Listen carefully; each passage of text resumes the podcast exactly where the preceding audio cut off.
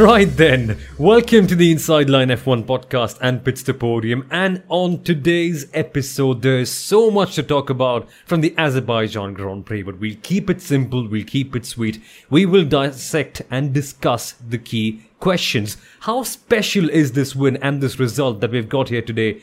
What happened to Lewis Hamilton? What happened to Max Verstappen and Lance Stroll? Was it something with the tyres? Where has Mercedes' pace gone all of a sudden? Why did Charles Leclerc end up losing his pole position? And so many more things. All of this on this episode of the Inside Line F1 podcast and Pits to Podium. So, what are we waiting for? Absolutely nothing. Let's get into this. Right, so there have been three warnings, folks, here in Baku today. I'll quickly read them out. I've got this message from the Baku City Police. Firstly, smoking is injurious to health. Remember that one. Second one is that there's a hunt for snipers on the Neftchila Avenue going around, so watch out for them. They've been doing some nefarious stuff today if you're driving in a blue or a green car. And there's a third one, but the third one is slightly more, more happy, more joyful. Apparently, some happiness pills have been manufactured here on the Neftchila Avenue on Sunday evening, and they've been spread out in abundance. Some of them have reached people in many, many major quantities. It's here in Mumbai, it's here in my apartment. Kunal Shah, the ex marketing head of Force India, is here with us, now working as the motorsport consultant for the VS Sport Network. Mr. Shah, has the happiness pills box reached your apartment yet? Because it certainly has reached millions of people around the world. It has, and I think the largest consignment went to all the Formula One fans in Mexico, oh, without yes. a doubt. And I, I must say, even fans in Germany or probably all over the world, Sebastian Vettel is loved all over the world. And again, what joy it gives us to see Pierre Gasly, you know, on the podium as well. Such a brilliant turn his career's taken for the good in the last, you know, season or so, I would say. But Somil, I'm I'm just in that space where I'm like, what a brilliant advertisement for Formula One. That's right. I, I would say even a brilliant advertisement for the sprint qualifying races. You know, the last two laps just goes to show that maybe they just need to have sprint races in Formula One. And maybe not in qualifying, maybe in the main race, because the last few laps were amazing. After all the drama that happened, eventually it was. Sebastian Vettel and Pierre Gasly. Oh, what has happened? We need to know who's going to come out in front as we see Lance Stroll hitting the barrier and going over the curb one more time. Not that darn Lance Stroll again. He's interrupted us here as well. so, who came out on top, Kunal? Oh. Finally, we have an answer. you- the answer we should have But known a couple y- of weeks ago. Yeah, absolutely. And, you know, answers that, you know, we got in Baku as well. You know, five different pole sitters on Saturday, four red flags, five different winners in the f- five years that Baku has hosted a race as well.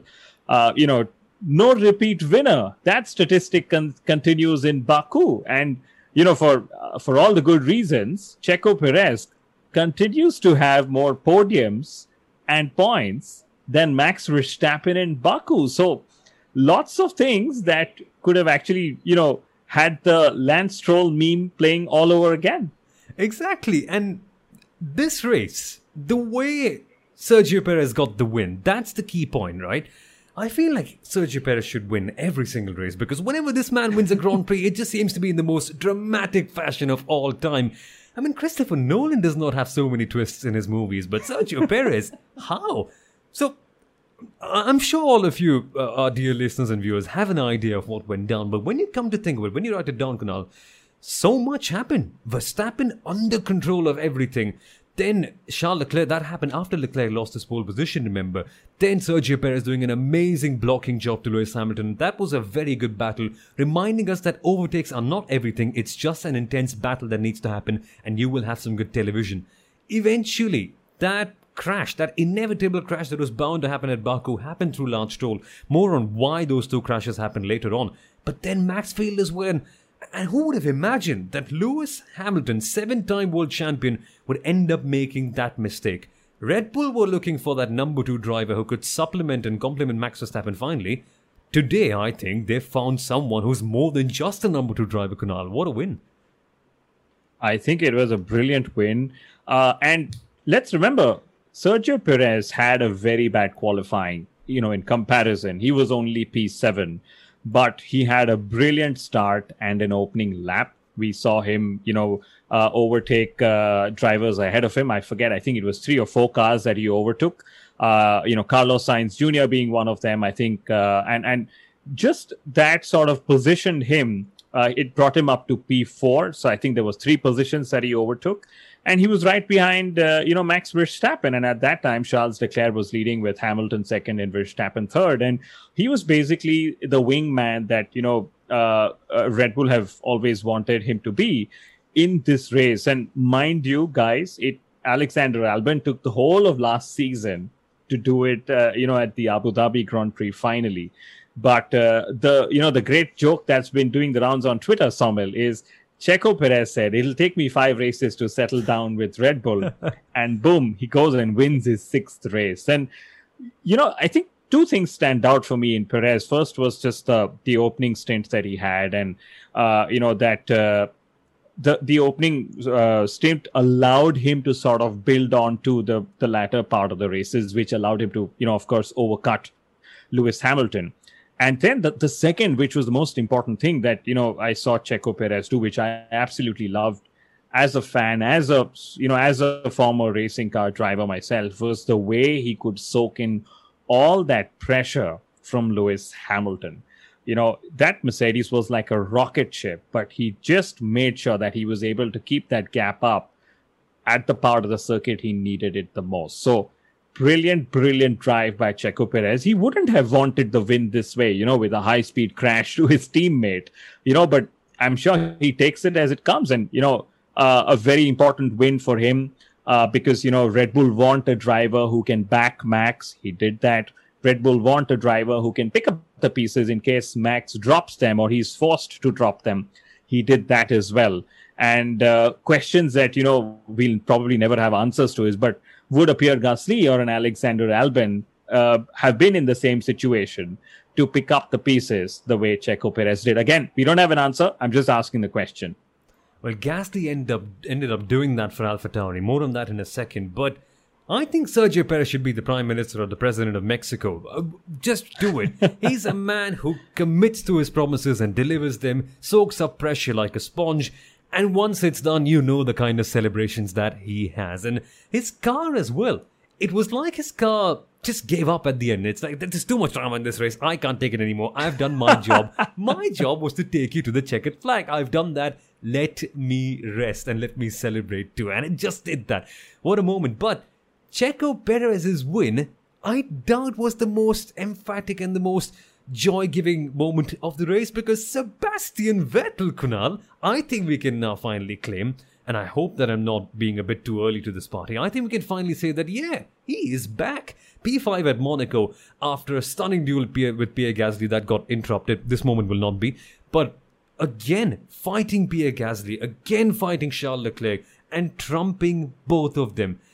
Uh, just, just outstanding stuff with Sebastian, isn't it? And, such a warm sight to see him laughing on the team radio, to see him celebrating with the team members, and sending out love to the guys at the Silverstone factory. Moments you moments you start to watch the sport for, pretty much. Oh yeah, absolutely. So the reason why I'm wearing my former Force India uh, jersey is, of course, for Checo Perez, and for the fact that it is the former Force India team, which is now Aston Martin, that got their first podium as Aston Martin Racing. And you know, Vettel's win was down to brilliant execution by the driver and by the team. And I must say this, you know, you said uh, Vettel's win is probably stealing some thunder away from Checo Perez's victory. Sorry, Vettel's second position, right? It, it feels like a win anyway. Yeah. yeah. And I'll put it this way Sebastian Vettel, and I, I, I, may, I may get some brickbats for saying this, but Sebastian Vettel drove a very Sergio Perez esque race in that Racing Point Force India Aston Martin car. This is exactly the kind of races Checo Perez was delivering while he was racing for Force India back in time. You know, sneaking it in on the podium when the front runners, you know, were not going to be landing up on the podium themselves. So, hats off to Vettel. And again, brilliant strategy. He went the longest of all the drivers on the soft tire he you know he he made the overcut work. He pulled off all the tracks on uh, he pulled off all the overtakings on track as well. And and mind you Somil aston martin had some great strategy with lance stroll as well. He was doing yeah. the reverse. He was you know he was he was on the hards. But of course he was the first one to have that you know high speed high speed uh, tire failure as well. Yeah, that one was a bit sad. It, it was like Stroll would be the best benefactor of a safety car he didn't have to cause it himself, but then again, he wasn't the one who caused it. It was it was something. It was snipers sitting at the what, what was that place again? The Nefshila Avenue at Baku. That was not the case. We shall come to that in a few moments. But first, the matter, the matter of the Baku police's notice to everyone that smoking is injurious to help, uh, to health. That is not to help, but apparently it was some magic. The reason why Hamilton had that uh, issue heading into turn number one. Yes, you can play See You Again by Wiz Khalifa and Charlie Puth in the background. That's what happened when Lewis Hamilton careered straight on. But but why? Why, Kunal? Why did that happen? And the brakes on, on the grid, they were smoking hot. Now, when that happens, normally uh, people say, oh, wow, lovely. The brakes are smoking hot, man. That looks cool. But wasn't cool at all. Why did that happen eventually? I, I, must I must digress a little because when sure. you said the word magic, okay, mm-hmm. I just remembered Sundaram and his magical stat. Oh, yes. And this sort of connects back to what Aston Martin Racing did. And I'm going to quote Sundaram's tweet here. Okay. Uh, Mercedes's customer teams have been on the podium at Baku. In 2016, there was Force India. In 2017 was Williams in 2018 was the Force India team again, both of those with uh, Checo Perez, 16 and 18. And in 2021, it was Aston Martin, right? So that's the power that, or that's the magic that the Mercedes customer teams have, you know, sort of been able to pull, uh, pull out in Baku. And sticking to his stat about customer teams, it's the second race in succession that a customer team has actually outscored the Works Mercedes team. Right.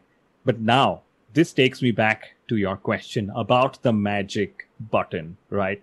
And it's it's going to be the buzzword for the next few days, right? The magic button and what it does. And what it actually did is it just switched off Lewis Hamilton's brakes. And I for a fraction of a second when I saw Lewis grab the lead and then he was just not stopping, I'm like, oh my God, did Lewis Hamilton just make a driver error? Did he miss his braking point? Were the brakes too cold? And, you know, all those questions that go in. And then, of course, you realize that there was a braking error, but not in what he did. It was just the flick of a switch. And that to me is a little scary, Somil. Can you imagine? These cars are machines where at the flick of a switch, you put all the brakes off. So even the driver's instincts cannot stop the car because that machine is relying more on the switch than on the brake pedal for all the regen reasons. I know why that happens, but just shows how complicated Formula One cars are.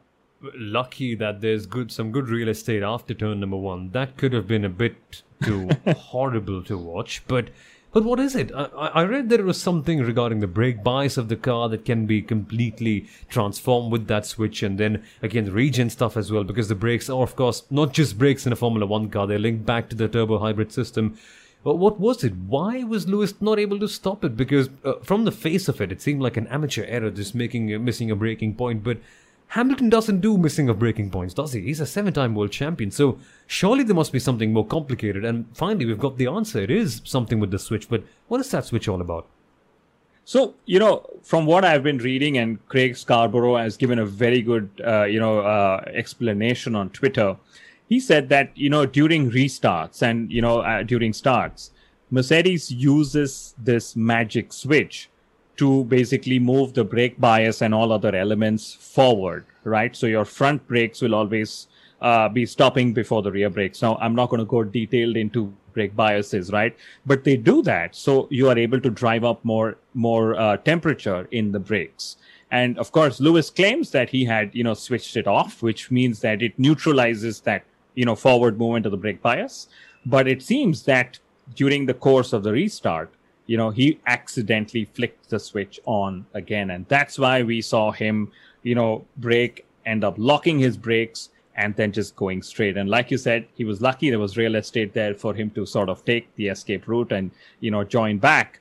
Uh, you know, otherwise he would have probably been in the barriers, and that would have been a little bit more embarrassing. But I must say, Somil, you know, uh, Mercedes actually, uh, they they had a bittersweet mo- bittersweet moment till even that incident happened, right? Because in Friday free practice, they were struggling big time, and you know, you would have, you guys would have all read this in the newsletter, which I, you know, I wrote saying, do not rule them out.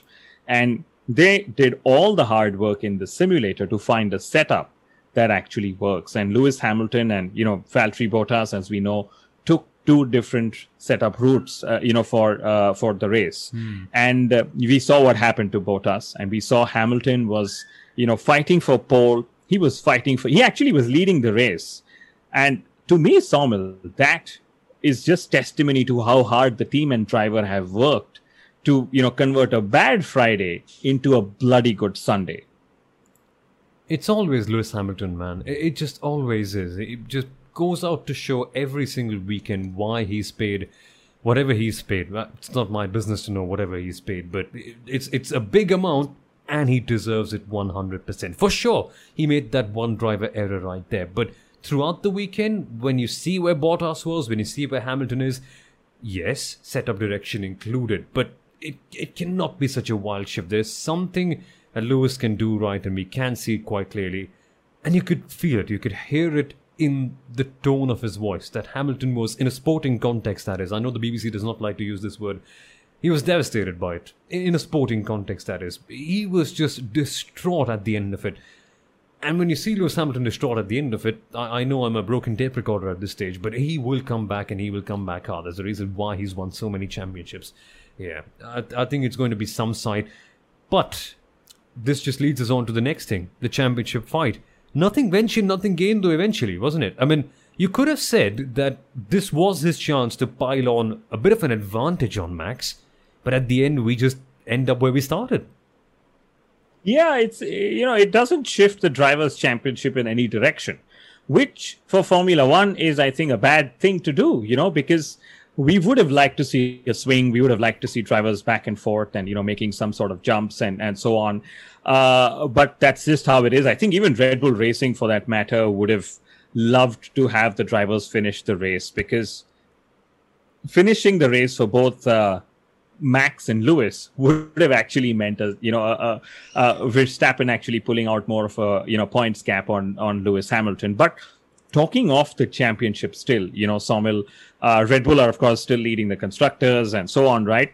Uh, the one big thing that will bother Mercedes and Lewis Hamilton even more so is that for two races in a row, Lewis has been overcut and has lost at least two positions in race trim. Right in Monaco, he had uh, he had Perez and Vettel overcut him. Right in in Baku, he again had both the Red Bull drivers overcut him. Right, so. Uh, you know, Mercedes clearly needing to sharpen their skills in race strategy as well. They know what they're doing. I'm not going to suggest what they need to do, but uh, also, you know, in the case of Valtteri Bottas, he was overcut by Lando Norris. So clearly, Mercedes's, you know, uh, inability to drive tire temperatures, maybe after the drivers have pitted, is sort of making them more vulnerable in this overcut space. Again, it's just a very broad assumption, but I'm sure they'll they'll try and fix this first thing up.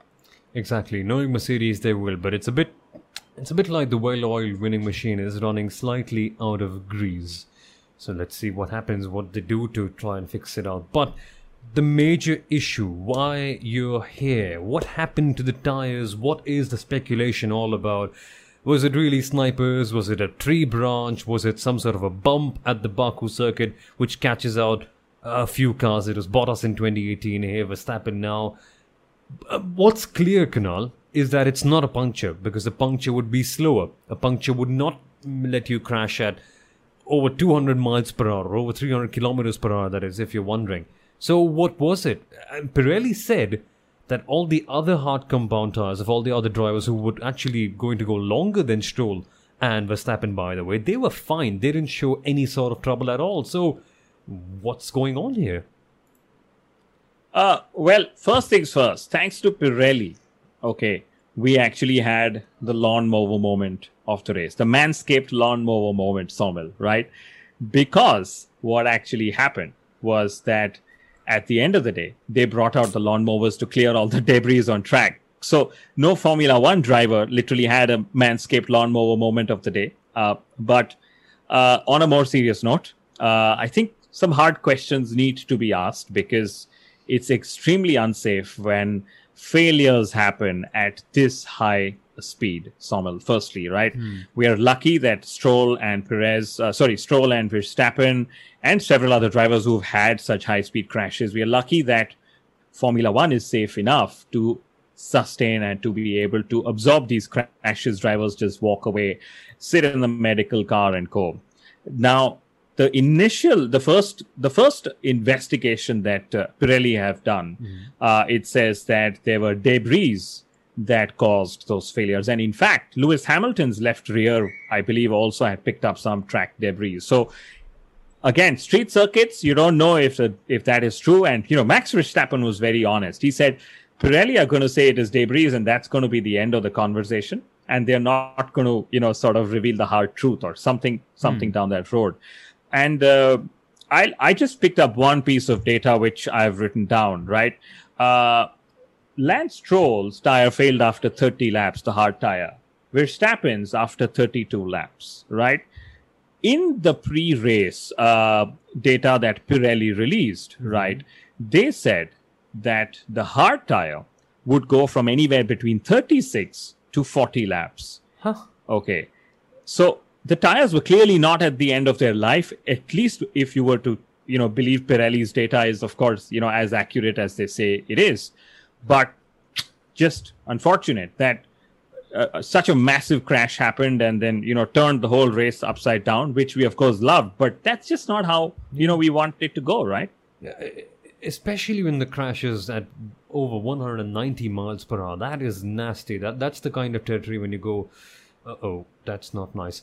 Word, uh, word on the barrier at the pit entry as well. Many people called it out. Many people said that it had to change, much like Nico Rosberg did back in 2016.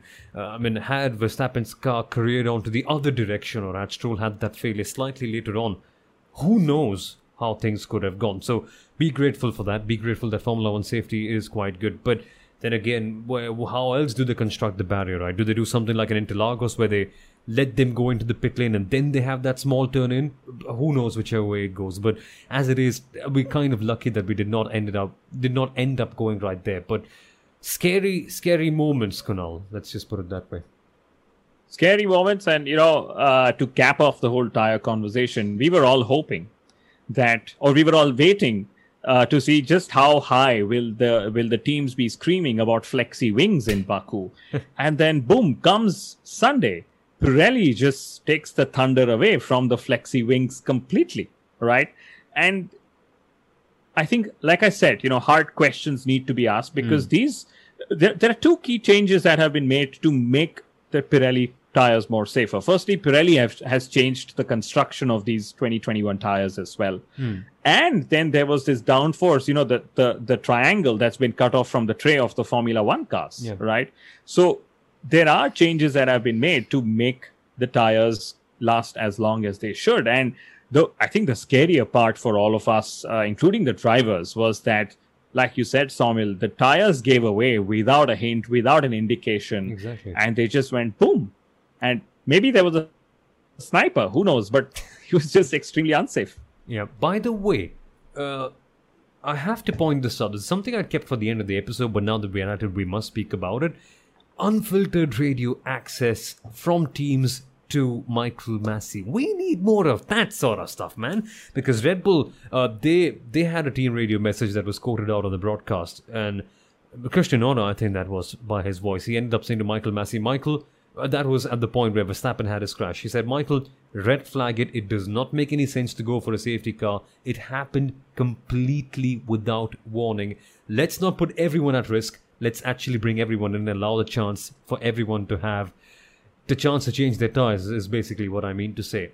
Amazing piece of access from, from Formula One. Second piece of access. It was one of McLaren's uh, McLaren's is not McLaren's Mc, McLaren's engineers, Paul James, speaking to Michael Masi, and Paul James basically had to say that Yuki Tsunoda was eventually not respecting double waved yellows when Max Verstappen had that incident, and then Michael Masi, like a very very calm father, speaking to all of his children, be like, why should I punish just one of them? Well, all of you are doing a bad job at it. Come on, do something. So at the GPDA meeting, at the drivers' briefing next time out, I think at France, at Paul Ricard, that is, expect 20 unhappy people speaking to one Michael Masi. Because, I mean, double waved yellows are no joke. You have to do what you have to do. But racing drivers, they always look for an edge somewhere. Not safe, that is, but it is what it is. But I think it's a good time to move on to something even more interesting, right? We've got some fun stuff with Charles Leclerc going on and why Yeah. he wasn't able to convert pole position. Why was he not? And, and it's the most bizarre story you'll ever hear of. You know, uh, I actually had predicted after Friday data, right, that Charles will go backwards despite scoring pole because the Ferrari was eating up its tires at a really fast rate, and which is why he was the first of the front runners. Okay. Uh, he was the first of the front runners to actually make that pit stop. Okay. But I must say, his excuse, or his, I wouldn't say excuse, his reason for losing out on the lead of the race was that there was a branch of a tree that had fallen at turn 15, which caused him to cut through the corner and that lost him some momentum and ground to Lewis Hamilton. And then he was overtaken by Hamilton. And then after that, he said he just was not able to keep clear of Hamilton's dirty air and had to lose position to Verstappen and Perez. But eventually, him finishing fourth is fantastic. Ferrari have actually jumped McLaren for P3 in the constructors championship, which which I think is incredible, you know, recovery for hmm. Ferrari Somil. It is, but it seems to be more like a like a reason to delay the. I mean, to it's like a catalyst for bringing forth the inevitable. He was going to be passed by Hamilton. He was going to be passed by Verstappen, right? Baku is such a long track. The, the straight is just silly long. It's just. It's like they took it out of a comic book movie. It's like, ah, it's okay. I mean, what, what could possibly happen if we make it like the longest we can ever imagine it to be?